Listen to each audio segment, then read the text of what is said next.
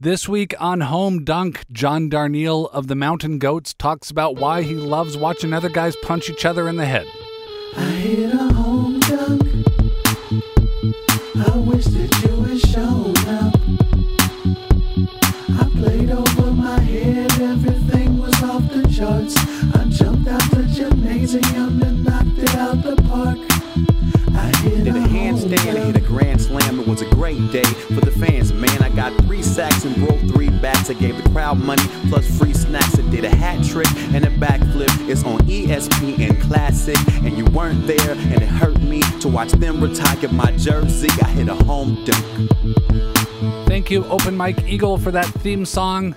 It is earwormy. I'm John Moe, and uh, I'm really excited. Uh, coming up is going to be my conversation with John Darnielle of the Mountain Goats, uh, who is a sensitive singer songwriter, but also a huge fan of boxing and pro wrestling. And uh, he's going to talk about uh, why his his favorite boxing match of all time was some obscure match in 1980 where guys just beat the crap out of each other really fast and for a very long time.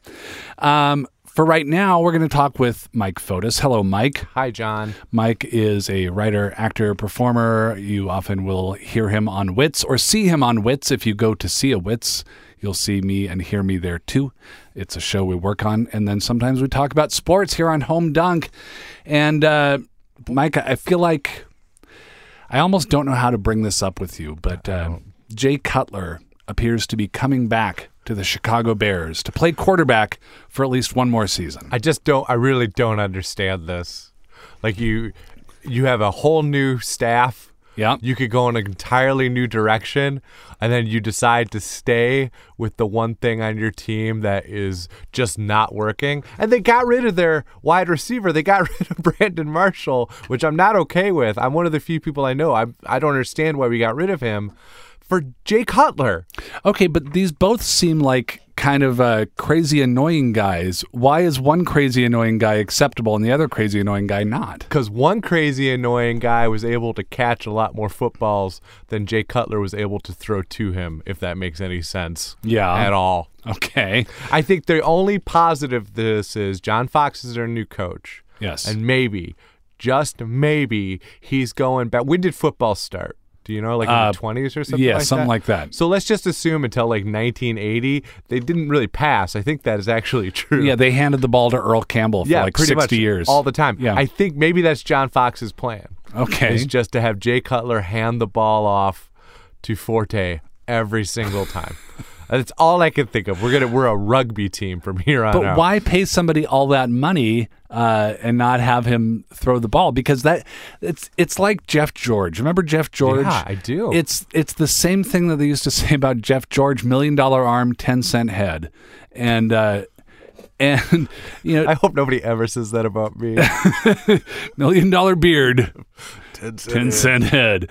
Um, but he's got talent. He's got well, he's got muscles anyway. He's got a very strong arm. you know what he has? He has too much confidence. Oh, I think he was raised by parents, and I don't. This is going to be a big assumption. Yeah. He was raised by parents who told him he could he could do anything. oh, it's the worst. So he like there are times where he throws a ball and there's not even a window large enough for a ball to go through. Yeah, well- and then that's his decision. that was the criticism made because I, I was a big fan of uh, Trestman, the the coach that they that they let go. I don't really know much. I didn't follow the team very closely, so I don't really know a lot about it. But it struck me that he was uh, he had worked a lot in Canada. He sure did. He was Minnesotan, and he was complicated. He was. And so he was all those things. all I found all those things endearing, and he wanted to run very complicated schemes. And then Cutler's response was, "Yeah, why don't I just throw it really far down the field to nobody?" yeah, I mean they would cut to Trestman didn't make a lot of facial expressions. He didn't. He'd be a good poker player. Yeah. but they'd cut to him after Cutler threw a ball where there were four linebackers and two defensive ends Uh-huh. on the wide receiver, and he would just he'd just have this puzzled look, and he'd look at his clipboard just to make sure that that wasn't the play he called, and then when he's like, "Oh, I didn't call that play," you Yeah. could see like the the tiniest tinge of frustration on Trestman's face. I'm thinking of what you said about about parents who said that he could do anything, and you know, throw a football far, albeit to the wrong guys, is is one of those things. I try not to tell my kids they can do anything because I try to.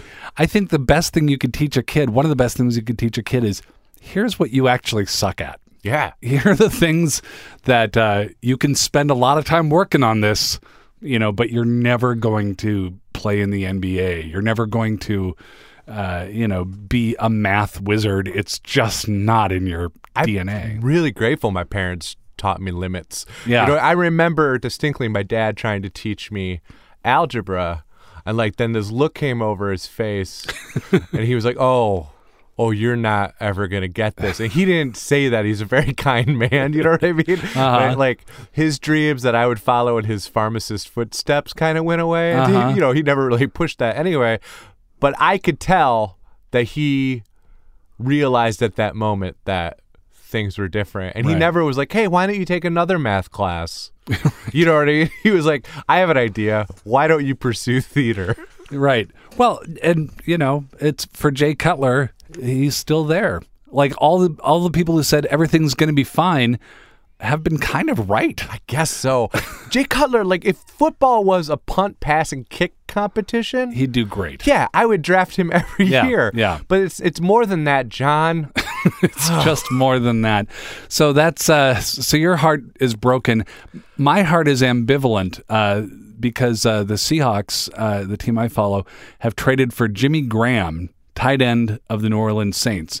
Most notable of late for insisting during the last uh, arbitration round that he was actually a wide receiver. I remember that. And they said, "No, you're a tight end. No, note where you line up on the field." You got to admire that confidence, though. You got to admire it. And as a wide receiver, he would have been paid a lot more. And he wasn't a wide receiver, so he wasn't. But they traded away their center. They started. They traded away Max Unger, uh, who is not only one of the characters in The Odd Couple, but the starting center for the Seattle Seahawks. And uh, that's that makes me really nervous for some reason because I've heard, and I'm not smart enough to know if this is true. I've heard that like the center is a way more important position than you think. It's the quarterback of the offensive line. Let me. It's it works like this. So let's say you are worried about an army that's attacking you. Yes. So you build a I'm wall. always worried about yeah, that. and you should be. Sure. But like you forget to build.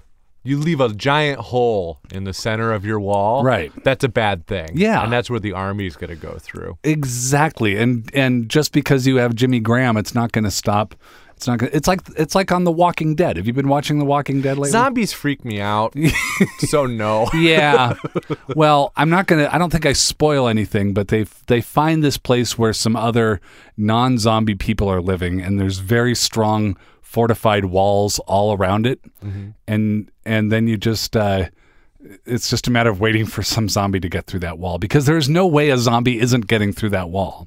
Yeah. Is that what the show is really? It's really just a lot of that. waiting for yeah, zombie to come. It's it's well, I think it's in the contract or something. It's in some arrangement that there has to be uh, zombies popping out of nowhere when you, you least expect it, and then you gotta stab them in the head to make them double dead.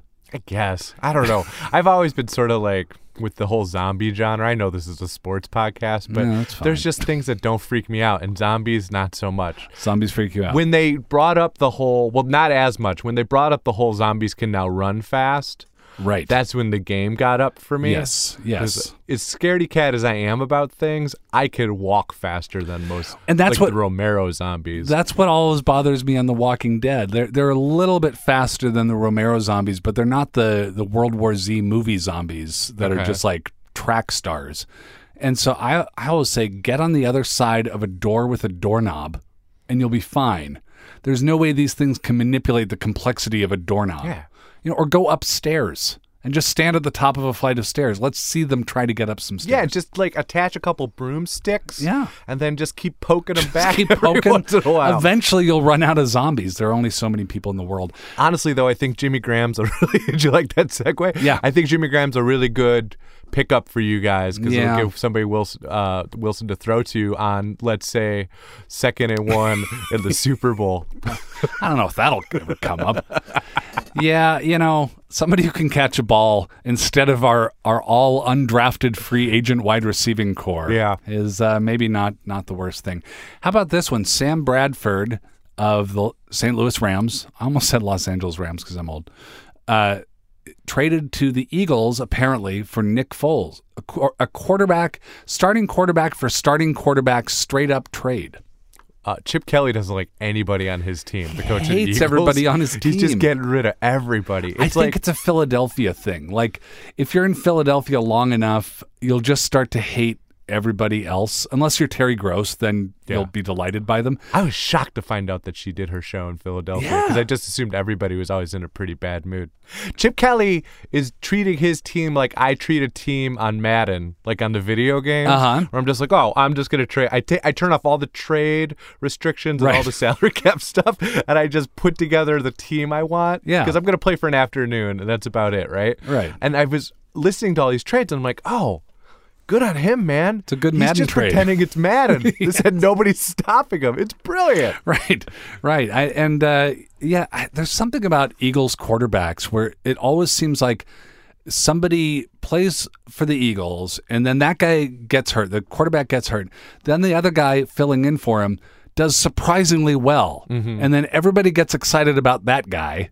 And then reality comes crashing down on him too. Yeah, it's like it's like they you start dating somebody brand new even though you're not totally over the breakup right and it seems good for a little while uh-huh. and then all of a sudden you're like oh oh he can't throw the ball to the sidelines that's a problem that's what i want in a man yeah that's what i'm looking for in a relationship uh, all right the other the other big uh, move so far in free agency is uh, Ndamukong Suh. Yeah, that's it. Suh. Suh. Uh, to the Dolphins for a six year, $114 million deal, 60 million of which is guaranteed. Was the rest just incentives? The rest, if they feel like giving it to him. if he doesn't get suspended? wow. That's a lot of money, man. Okay. What this is, this is a referendum on whether it's worth it if someone's a jerk. Because, right. like, for this guy to be as dominant as he is in so few years with his first team before that team said, yeah, you know what, just go. Yeah, we're not going to We're, not, going to pay you. keep Yeah. We don't want you around. Um, and uh, because he's he stomps people and he, he's kind of mean. So he goes to the Dolphins, and uh, maybe this will really pay off. Maybe it won't, but it's at least it's bold. At least as spectators in the grand theater, the grand guignol theater of football, we get to observe something large and risky. I like to think that Don Shula was watching this like, Yeah. on television, and he just like got out of his chair and he's like, "Maybe I'm gonna give the Dolphins a call, just one more shot." And he calls Marino and he's like, "What do you think, buddy? Are you in? Are you in or are you out?" How about the fact, and I think they might have changed their logo recently. How about the fact that the dolphin on the Dolphins logo was also wearing a helmet, but the helmet just said M. So he was wearing a different helmet than the logo of which he is part. Also, it doesn't protect his snout. Also, it covers up his blowhole. exactly. Also, it does. He doesn't have shoulder pads on, which I guess makes sense. He's going to die out there on the field if he thinks he's going to. I mean, maybe if they could set up a place kicking thing, a field goal kicking thing in the water and he could flap it with his tail, he could be a kicker or a punter, but I don't think that's even legal. It's probably not. He'd be more accurate than Cutler is. Do, do you think that uh, how many Dolphins do you think it would take to uh, to defeat Ndamukong Suh? Like if so you line up let's say you have Are an they on land though? They are. Okay. So you have an all Dolph- Dolphins offense, as many as you need, and all you have is Ndamukong Suh on defense.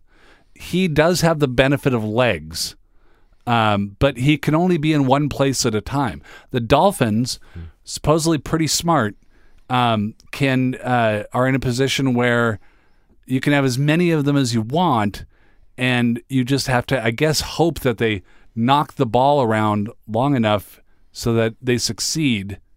and they don't get killed by Ndamukong Suh. I figured it out. okay. So you have. I was stalling the- to let you do the math. Yeah, thank you.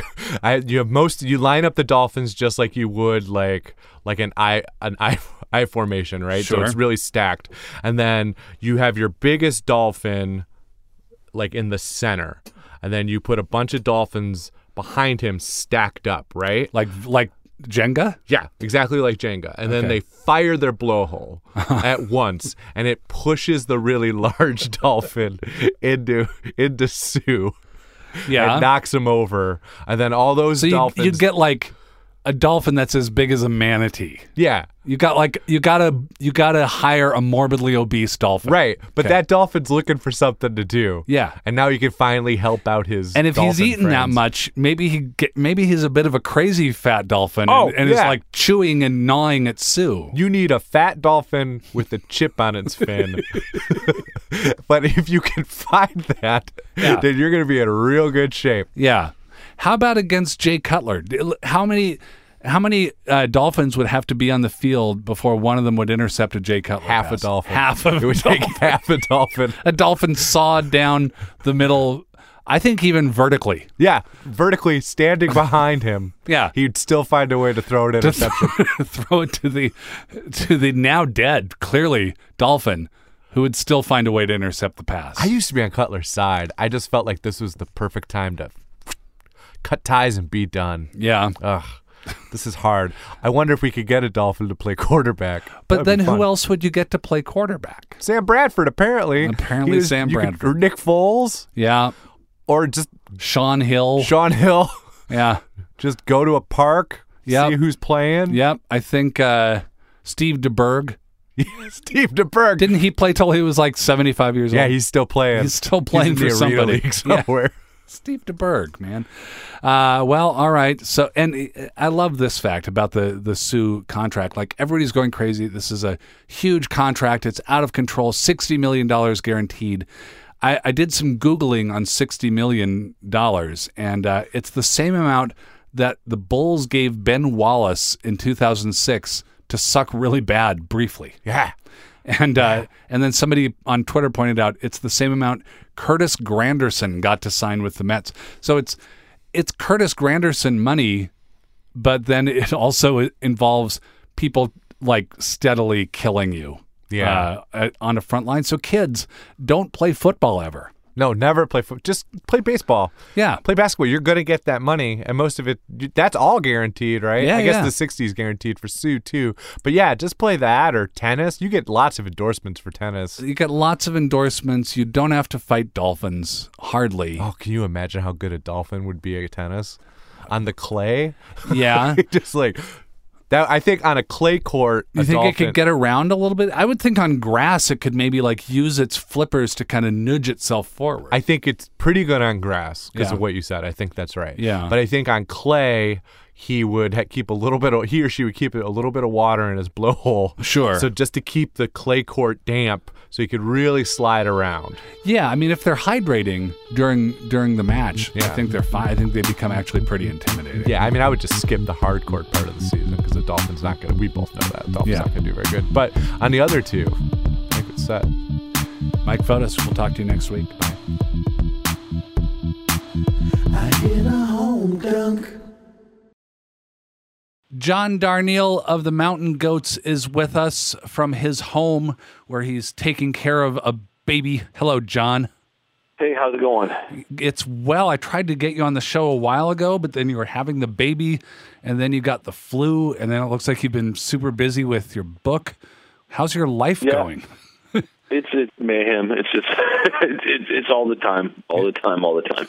It's all right. There's worse problems to have. Yeah. Are you finding time to uh, to write songs?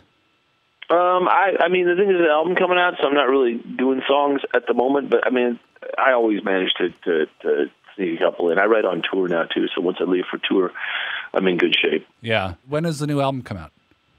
April seventh. And how I was I was on Spotify scrolling, scrolling, scrolling endlessly. How many albums have you put out? I don't know. You don't even know at this point. Um, well, let's talk about about boxing because when I heard that you were a super huge boxing fan, that kind of surprised me because I, I got to say, I always kind of take boxing from the point of view of it's you know it's it's corrupt and it's brutal and it's you know people die all the time, and uh, you seem like more of a sensitive, uh, enlightened guy than that. I don't know. I, I, I think I think you're bringing some suppositions about acoustic guitarists to the to the table there. I mean, like pretty much. I mean, every songwriter ever that I've known, and boxing is just like the one that the writers like, right? Because boxing is such a such a plain individual, you know, individual against the world metaphor. I mean, Bob Dylan loved boxers. Everybody loves boxers. Huh. So when did it start for you? When did the interest start for you? Um, when Ali uh, fought Spinks, the first two uh, uh, Ali Spinks fights, there was a lot of buzz around those. when I was a kid, and uh, and the hype was just massive. You know, it was like Spinks beat him the first time, and uh, and and that was a big deal. It was like this was a young fighter unthroning the king, even though Ali had been beat before. It wasn't like he was an undefeated fighter. Undefeated became a thing. Rocky Marciano, obviously, but but like I think after Tyson's reign, people really started looking for people to stay undefeated. Whereas Ali had had lost fights, but but Spinks beating him was a big cultural moment, and Ali beating him in the rematch was a huge cultural moment. Was it the Ali personality that drew you to that, or or just them being matched as fighters? Well, Ali's personality, but also his style. You, even though his style was not what it used to be by the time of that fight, he's you know this is a, an exciting guy to watch. But also, you know, I mean, he was just like such a such an available hero. He was like you know he was he was brash and he was arrogant, but he was also. It seemed like there was so much love in his craft. He was just a guy you wanted to like. You know? Yeah, and I remember back then too. I mean, what what year was the the fight you're talking about? Like mid to late seventies? I want to say seventy seven. Yeah. Um, let me look it up here. Um, but he fought from 77 all the way to 95. Gee whiz, that's Oh this is a problem with boxing. People tend to fight way too long. Yeah. Um, he beat Muhammad Ali on February 15th, 1978 in Las Vegas, and he gave the title right back um, less than a year later in September. Can you even imagine in today's boxing scene, right, the rematch of the championship match coming inside of what, February, March, April, May, June, July, August, inside of seven months? it's- it was a very different game then. I was going to say back then, I remember watching championship fights like on ABC's Wide World of Sports on a weekend afternoon. No, that's exactly when I would have seen it. It would have been on Wide World of Sports with Cosell calling, but the rematch was inside of seven months. I mean, now they would wait at least twelve months, and and uh, well, I mean, the thing is, like, it is better for fighters not to fight as much as they used to, and that is sort of that's the conflict with loving boxing. Is like it's a it's a pretty savage sport, but uh, if you like it, you like it, you know. Do you have a favorite weight class that you kind of stick with? I mean, the thing is, no, because it, it, it varies where the action is. Like right now, the heavyweight class is, is no good, but the heavyweights of the '70s, boy, that was really an exciting time to be watching heavyweights.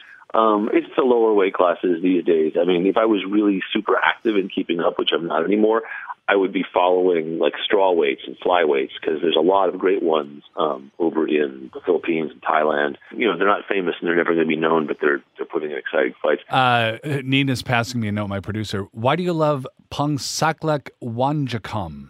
Oh, he's just a very exciting fighter. You should. he's one of those guys. Um, he's a Thai fighter. If you go to see a rock band, right, and by the end of the night, you feel like there's no way these guys have a show tomorrow night because they're giving too much. You know, Uh-huh. like every song is as, as much as you know the singer, especially, is who people are usually honed in on there, right? And if a guy just seems to be leaving it all on the stage, then you really feel like you got your money's worth, right? You really feel like you had a special experience. That you know somehow going to try and figure it out for tomorrow. He's not even thinking about the future in any way. He's just that focused on on whatever we have going on in this room. That's Pongsaklek Wonjongkam. He just like he goes up there and he just throws punches, throws punches. Not a lot of defense, just he throws punches, and it's really exciting. So he's like the 1976 Patti Smith of contemporary boxing. Yeah, yeah, yeah. Or you know, uh, James Brown. You know, James Brown would just go Right. these long, long shows and dance the entire night. You know, it's like you go, how can he have a show tomorrow? How can he? And he did. He would have like two shows in a day doing that. Like that real artistry. You know, like commitment to your craft. He had a guy too who was, you know, coming on stage and giving him a robe and helping him calm down. Know, he'd throw the robe off and come back. So the hardest working man in show business. He was for real. And the musically, that guy was just so far ahead of the curve for so long. Yeah, yeah. You mentioned how a lot of acoustic guitarists, singer songwriters are fans of boxing. Could you do you have a Why? Why is that the case? Do you think? I mean, I think because I mean, I think artists generally. Why why acoustic guys? I don't know. I mean, I think in part because if you start playing an acoustic guitar and singing a song, there's a lot of weird cultural assumptions that I think were born in the 50s and 60s that have stuck like barnacles to the hull of a ship to the craft. It's like there was a time when a guy with an acoustic guitar was likely to be playing folk songs. There was actually a very short window of time that that was true, hmm. right?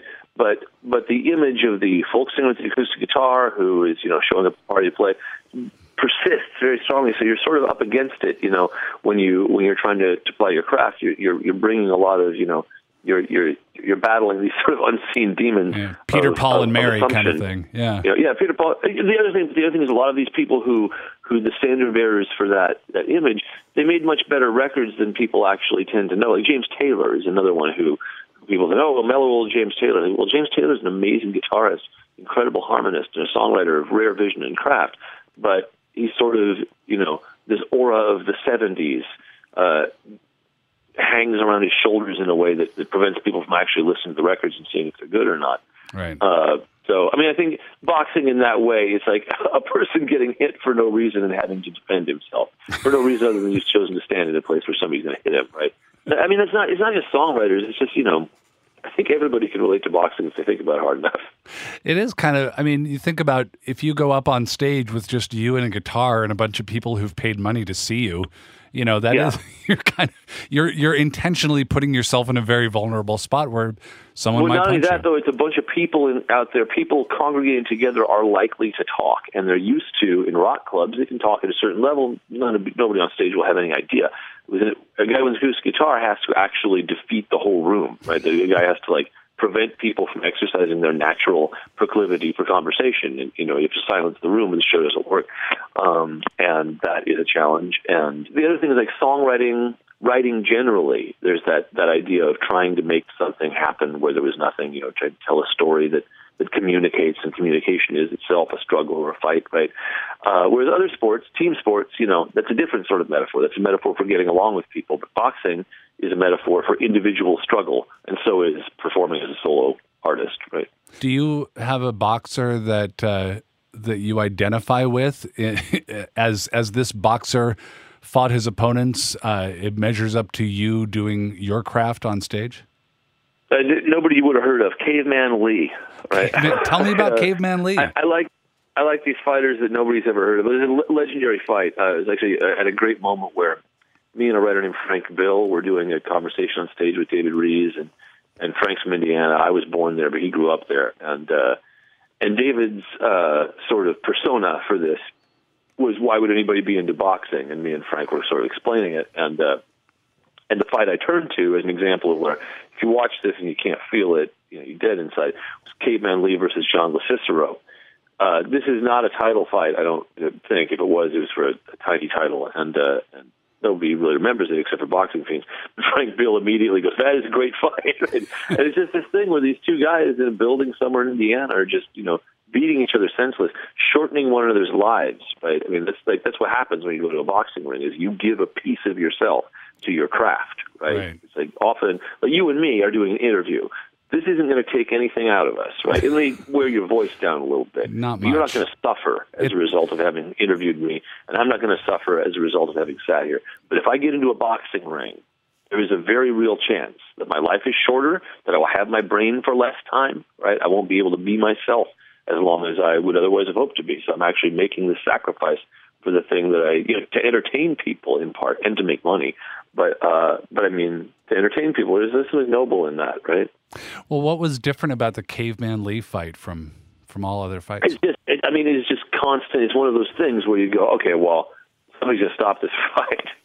Yeah. or somebody's going to get knocked out, and it just keeps going. I mean, it goes on and on. These old fights, they don't let them happen anymore, and they're right to not do it. But when you're watching two guys who can absorb a lot of punishment, right, choosing to go on when the stakes are low enough that you'd think, well, God, you know, just lie down and die. You know, just just stop. You know, you know what I mean? It's like because you or I would do that in a minute. It'd be like two two punches, like, cool, man. Yeah. What do you want from me? Take the thing that you want from me and let me get out of this ring. You know, and uh, and these guys just keep going. It's very it's a it's an exciting fight with a lot of push pull. And what year was this? Do you think?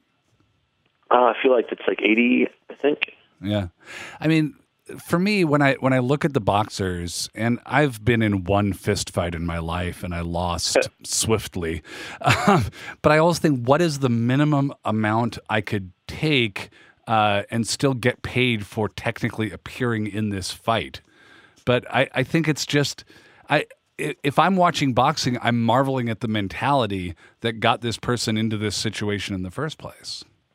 Yeah, yeah. No, it's. I mean, well, I mean, it's hard to say because if, so old, old fighters often, you know, uh, would have been somebody who did fight a lot, and so well, now I can make a living at this. But Right. uh, but other people are interested in the form of it, you know, because it's not like a street fight. You know, a street fight, you know, you you aren't defense is not. Right. is not a thing. Which is something like Floyd Mayweather, who's a genius of defense. You know, who's, who's like half of his fighting is watching how he is noting the angles and parabolas of his opponent and adjusting on the fly, right? Being able to to learn about them, you know, as he watches them. And he can tell he's studied tape too, but he's like, you know, he is adjusting as he goes, and he and he's bending and weaving and dodging and ducking. Uh, in real time and placing his punches really carefully in a way that if you were a street fighter, you go, oh, I, I, I, I threw my fist, and by the time he got there, the guy was gone, right? But this doesn't happen to Floyd Mayweather. He, like he knows where the guy's going to be. Um, let's talk about about some new songs you've been putting out uh, that have to do with pro wrestling. You have one about uh, a heel turn by a face, a, a good guy becoming a bad guy, and uh, Right. another one about Chavo Guerrero. Why the sudden Yeah. uh, spurt of interest in writing wrestling songs?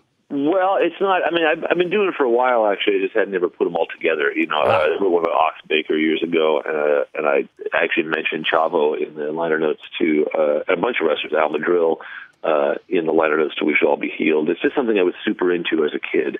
Uh, kind of defined me being into the wrestling of the days of the regional territory. Mm-hmm. I lived in Southern California. That's where I Oh, grew okay. up. Uh, I I was the NWA territory, which is sort of the uh, uh, it's one of the least remembered territories. Uh, it was a big deal in Southern California, but its glory days peaked early. Freddie Blassie uh, uh, was a huge character there, and they actually had I don't know if it was a record gate, but Blassie versus Tolos took place at the Coliseum. Like that's how huge Wow. That's how big Blassie's heat was. His heat was immense down there. But then Blassie moved to the East Coast, and he sort of took SoCal wrestling with him, but it persisted for a long while after. I was into it during the aftermath. It was still exciting, but it wasn't happening at the Coliseum anymore. Yeah, I mean, I I, was into it as a kid in the uh, Pacific Northwest. We had uh, we had Rip Oliver and Billy Jack, Sure. and a young So Roddy are you Piper. talking about in Portland or where? yeah, Portland and Seattle. It was it was a So yeah, so my big my big uh, reveal moment. I knew about kayfabe and everything, but you sort of don't accept it. But but Right. so I would go to matches in Southern California, but I'd spend summers in Portland with my dad, and I went up in summer of probably eighty or eighty one, and uh, my dad knew I was into wrestling, and he knew a sports writer for the Oregonian named Carl Clough, right? And uh, and he asked Carl whether he'd get us to the matches. He could, so we went to the Sportatorium. Um, to see uh, to see the matches, and Roddy Piper was there. yeah. Roddy Piper in Southern California was the heel to beat all heels, and he was the most hated. He uh, and he really was like the best at it. You know? And so I go to the Portland matches, and they announce Roddy Piper, and I'm ready for the storm of hatred to land on his head, and everybody starts to cheer because he was a hero up there, Yeah. even though it was the same character. Right? It wasn't. He was he was doing the exact same style, but they were ca- he was he was fighting heels instead of faces, and so. uh so yeah, it was it was it was so weird. Like to not boo Roddy Piper was a very strange feeling. But, yeah. Uh, well, he's stayed the same character. Like even even now, when you see him in in movies, I saw him do a voiceover, uh, or I heard him do a voiceover in a cartoon the other day, and it's still the same character. Well, sure, that character is larger than life. It's like Bugs Bunny. It's like Yeah. you know, you start doing it and you just recognize it immediately. It's like it's a it's an iconic character. So when you write about uh, wrestling and when you think about wrestling, is it are you writing about wrestling of days gone by? Are you watching WWE now? No, I did go to um, the uh, Chikara matches the other night, the CWF. There's a lot of independent wrestling out there right now. There's New Japan, which is incredible, um, that Bob Mould turned me on to. Um, I don't really follow. I don't follow anything now. I, I, I'm, you know, I, I stay really busy, and I have two kids, and so like my ability to keep current on anything is zero. It's like I, every year I keep going. get back into baseball. I used to love baseball, but I can't. There's like 160 games. Yeah. I can't. I do not have time in my life to be a, a good follower of, of of stuff anymore. So no, I'm not following. But I did go to the Res Master the other night. It was really really fun. When I was growing up, I, I studied theater in college, and I quickly noticed that all the big professional theaters around the country are doing like Wendy Wasserstein plays and and this sort of very uh, upper middle class to upper class kind of approach. And then I'm like, but then there's other theater going on. It's just called wrestling, but it's got it's got character development. It's got conflict. It's it's exactly what the ancient Greeks were into for theater. Well, that's the thing. That, I mean, that's a huge and interesting subject because theater, the idea of theater as a place where guys in tuxedos who drink, you know, Yes. expensive white wine are going to absorb art. This is a very recent idea historically, a pernicious and terrible one. Like theater, you know, think about the theater of, of Yeats, right? Think about, you know, people going to see these plays and getting political messages and rioting based on them. You know, uh, at the the World Theater, I think it was called in Dublin. Yeah. Um, you know, and think about Shakespeare's audience. You know, Shakespeare's audience was not rich people; it was No. working people who needed a laugh, right, or who or who wanted some gore. You know, and uh, and somewhere after the early 20th century. Uh, and who knows when or why. I like Eugene O'Neill, but that's not exactly you know the most public friendly stuff. So somewhere along the line, uh, this idea of theater as as a thing removed from common experience takes hold, and uh, and it's crying shame because there's nothing quite like watching somebody. You know, doing a simulation of life in front of you you know, That you like- can relate to, yeah.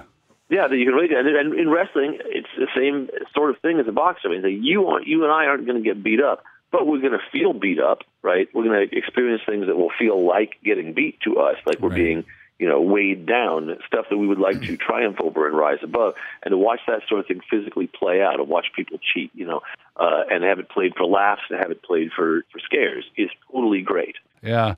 All right. New album coming out April 7th. April seventh, And the name of the album is beat the champ. Beat the Champ. And Wolf in White Van continues to sell like hotcakes and collect a lot of acclaim. And I'm so happy and, and proud for you about that that accomplishment. It's a great book. Thank you. Yeah, it's been it's been a remarkable year. Yeah. All right. Well, uh, the the one type of theater we can all agree on is is uh, public radio variety theater with comedy and music, because obviously Yes, indeed. that is virtuous. And hope to have you back on Wits sometime soon. All right, man. Talk to you then. All right. See you, John. Turning to Colombian basketball, that's basketball out of the nation of Colombia, not the university in New York City.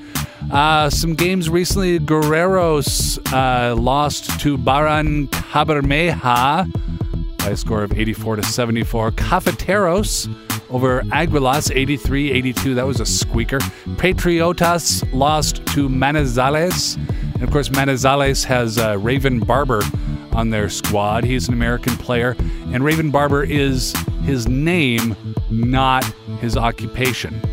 And finally, Marinos de Bolivar over Llaneros. People didn't think it could happen. 106 to 101. Home Dunk is produced by Nina Patak. We get production help from Michael DeMark and various people around the American Public Media studios. I'm John Moe. Bye now.